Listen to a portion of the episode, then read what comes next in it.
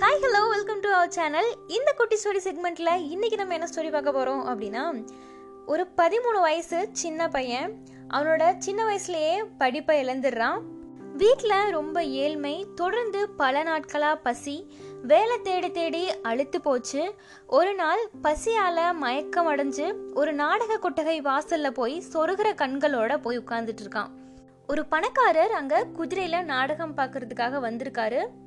அவர் அந்த பையனை கூப்பிட்டு என்ன சொல்கிறாரு அப்படின்னா இங்கே பாரு தம்பி நீ இந்த குதிரையை வந்து பத்திரமா பார்த்துக்கோ இங்கே கட்டி போட்டுட்டு போகிற குதிரையெல்லாம் காணாமல் போயிடுது. இந்த குதிரையை நீ பத்திரமா பார்த்துக்கிட்டேன்னா நான் வரும்போது அதுக்கான அமௌண்ட்டு உனக்கு நான் கொடுக்குறேன் அப்படின்னு சொல்கிறாரு இவனும் சரி அப்படின்னு சொல்லிட்டு அந்த குதிரையை பத்திரமா பார்த்துக்கிறான் இவர் அந்த நாடகம்லாம் முடிச்சு வெளியே வரும்போது அந்த குதிரையை பார்க்குறாரு. பார்த்த உடனேயும் இவருக்கே ரொம்ப வியப்பாக இருக்குது ஏன் அப்படின்னா அந்த குதிரை வந்து ரொம்ப பளபளன்னு ரொம்ப அழகாக இருக்குது இந்த பையன் என்ன பண்ணியிருக்கான்னா அந்த குதிரையெல்லாம் தொடச்சி விட்டு ரொம்ப அழுக்கெல்லாம் போக வச்சு ரொம்ப க்ளீனாக குளிச்சு விட்டுருக்கான்.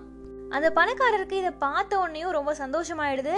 அவர் கொடுக்கணும்னு நினைச்சதை விட ரொம்ப அதிகமான காசையே அவன் கையில கொடுக்குறாரு. சில்லறைகள் தான் கிடைக்கும் அப்படின்னு நினைச்சிட்டு இருந்த அந்த பையனுக்கு பணம் கிடைச்சோன்னையும் ரொம்ப சந்தோஷமாயிடுது. மறுநாளும் அதே மாதிரி அந்த நாடக கொட்டகைக்கு வெளியே வந்து உட்காந்துட்டு இருக்கான். அங்க குதிரையில வரவங்க எல்லாருமே வந்து இவங்கிட்ட அந்த குதிரையை கொடுத்து நீ பத்திரமா பாத்துக்கோ அப்படின்னு சொல்லி கொடுத்துட்டு போறாங்க. அதே மாதிரி அந்த பையன் அவங்க கிட்ட கொடுக்குற வேலையை அந்த குதிரைகளை எல்லாம் சுத்தப்படுத்தி ரொம்ப பளபளப்பாக வச்சிருக்கான். இதே மாதிரி ஒவ்வொரு நாளும் போய்கிட்டே இருக்கு.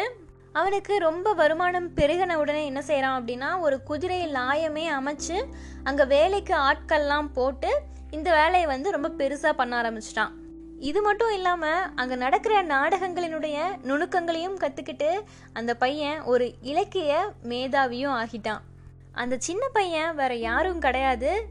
உலக புகழ்பெற்ற இலக்கிய மாமேதை ஷேக்ஸ்பியர்.